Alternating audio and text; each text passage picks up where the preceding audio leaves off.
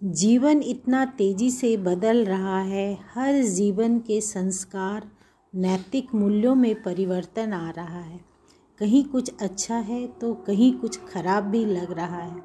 मैं चकित हूँ, स्तंभित हूँ, लेकिन इसे स्वीकार करना ही नियति भी है।